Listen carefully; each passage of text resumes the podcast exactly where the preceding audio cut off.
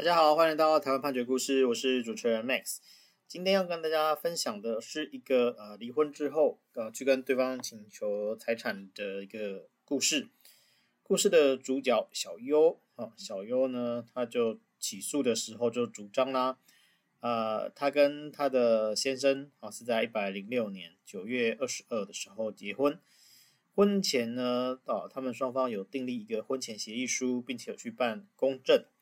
后来在一百零八年，啊，这个先生小安，他有去提了一个确认婚前协议无效的诉讼。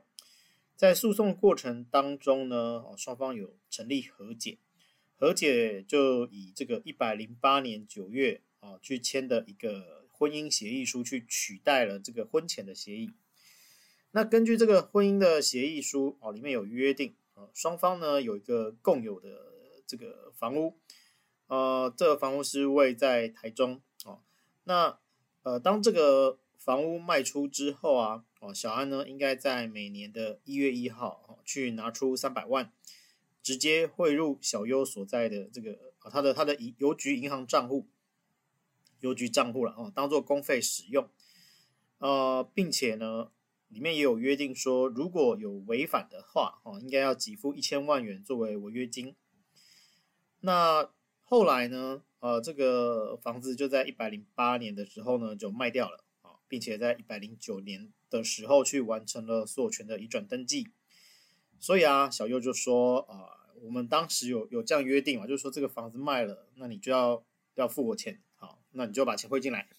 那你没有给钱的情况之下呢，你要付违约金，好，所以他认为说，呃，小安呢就有从一百一十年负有就是。呃，汇入三百万元的这个义务，那但是双方啊，在一百零九年的开始就陆续有一些肢体冲突啊，有许多的民刑事诉讼，所以呢，啊，双方就觉得这个可能打得蛮累的，所以就在一百一十年的时候有再签订一个和解书。和解书呢，里面第十二条有约定哦，双方啊应该是在这个一百一十年的三月十五之前要履行这个婚姻协议书啊前面的这个约定。要各汇入啊三百万元到小优的邮局账户啊，否则的话就要给付这个一千万元的违约金。那根据小优的说法呢，就是说小安啊他没有履行啊，啊就是我们都约定这么多次了啊，你还是没有履行，那我没办法，那我只好来告你这样。那小安呢他就答辩说啊，哦所谓的这个公费啊，就是这个三百万元它的用途是公费，那什么是公费哈？它这个是指的是两。两造啊，双方一起生活的开销啊。他说，这个契约里面，这个协议书里面有约定啊，本款公费啊是管理使用收益处分以维持家庭生活啦。所以这个公费呢，它的用途是必须是用在双方一起生活的才算。然后呢，这个婚姻协议书啊，它的名称啊就是就是就是婚姻协议书嘛。那它的目的哈。就是写，就是在里面就有写到是要共创和谐家庭、美满婚姻，哦，所以呢，这个小安他就主张说，这是当时有这些约定，前提是我们有一个啊家庭，有一个婚姻。可是呢，他就主张说啦，小优是从一百零九年三月开始，带着小孩啊擅自离开双方共同的住所，那搬回了娘家，然后就没有再回来了。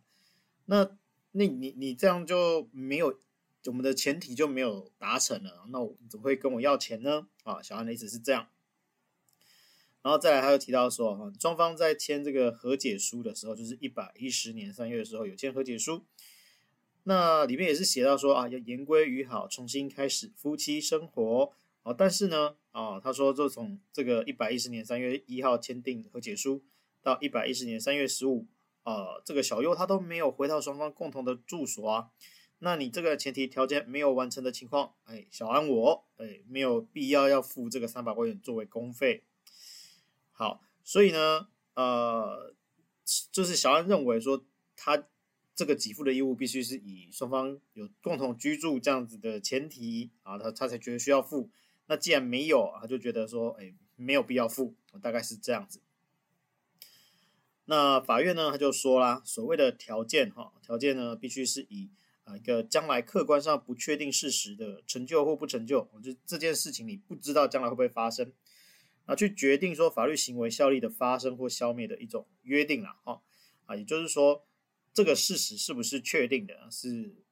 呃是条件的一个特征啊，必须有这样的状况，我们才说这是条件。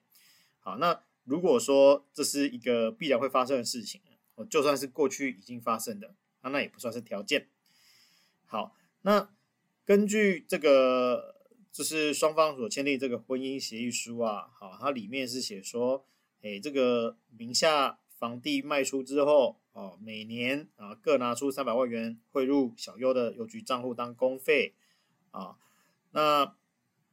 根据这件事情这个约定来看，好，卖出这件事情就是一个条件。好，那既然这个卖出这个条件是在一百零九年的时候啊已经完成了啊，双方不争执，那所以呢，诶，小安你当然是有这个给付的义务，这跟你讲那个公费。呃，双方有没有住在一起，这个是没有关联性的。然后啊，再来是这个一百一十年三月，好去签的这个和解书。和解书里面呢，也是有约定说，哦，这个前面的这个婚姻协议书里面啊所提到这件事情啊，要特别约定双方今年啊最慢应该是在啊三月十五完成汇款，违反者啊自愿立即遵守婚姻协议所约定的赔偿金额啊。给付予另外一方，并强制执行等等的，所以法院说，诶，虽然你们这个文件签了好几次，但是呢，你们主要是在重申就是相同的意思嘛，并没有说这是一个就是排除了前面约定的一个特殊的的约款这样子。那所以在这个情况之下，哦，法院就认为说，啊，小约啊，小优他依照和解书的第十二条约定。好，去请求小安啊，要去汇这三百万元到他的存款账户，哎，这个是有道理的。那这个小安虽然有主张说，哈，就是这个用途应该用在公费上了，哈，然后并且说这个公费是指这个双方一起生活的开销，啊，所以你没有一起生活就没有公费，我就不用付。那法院认为说，哈，这个公费的名称啊，还有这个它的一些说明，只是在说明这个金额的用途。啊，我们当初缔约的时候，可能有一些想象跟约定，那我把它写下来。但是你不能去扩大解释啊，好，说这个东西变成是一个前提事实，这个是法院认为是不可采的。那再来呢，啊，法院又说到了啊，这个双方在一百一十年啊签订这个和解书之前呢，双方呢已经有许多的这个民刑事诉讼啊，好，所以这个。里面确实是有约定到说要要言归于好，重新开始夫妻生活等等的啊，但是呢，这个和解书里面啊，它多半是提到双方财产的划分啊啊，还有双方这个民刑事案件的撤回，哎，其实并没有约定说双方要共同居住了。所以说，呃，小安又进一步的把这个双方共同居住哈拉回到一个这是和解书的前提，那法院也觉得这个是不可采。好，所以。呃，根据法院前面的这样的分析啦，他就觉得说小优你这样主张这个三百万元部分啊是有道理的。那当然，你确实因为有违约的状况啦，所以也可以请求这个惩罚性违约金啊啊。但是呢啊，法院就认为说啦，诶，呃，你们约定这个三百万元的履行期限哈是这个一百一十年的三月十五，那他审判时呢是一百一十二年的五月三十啊。那迟延给付是两年啊，两个月多，所以呢，如果我们用这个给付来迟延利息去算的话，也不会算到一千多万啦。所以呢，他认为说这个比例太高了，啊，就酌减到三十万。所以最后呢，就是呃准准许了小优的请求啊，但是他的关于违约金的请求的部分就酌减到三十万元。最后呃双方上诉之后是和解做结案。那我们今天分享的故事是台湾台中地方法院一百一十年度重诉字第五百五十九号民事判决。我们每周一会更新，欢迎大家有意见可以回馈给我们，或是可以告诉我们你们想听的主题，让我们一起来听判决的故事。我们下周再会。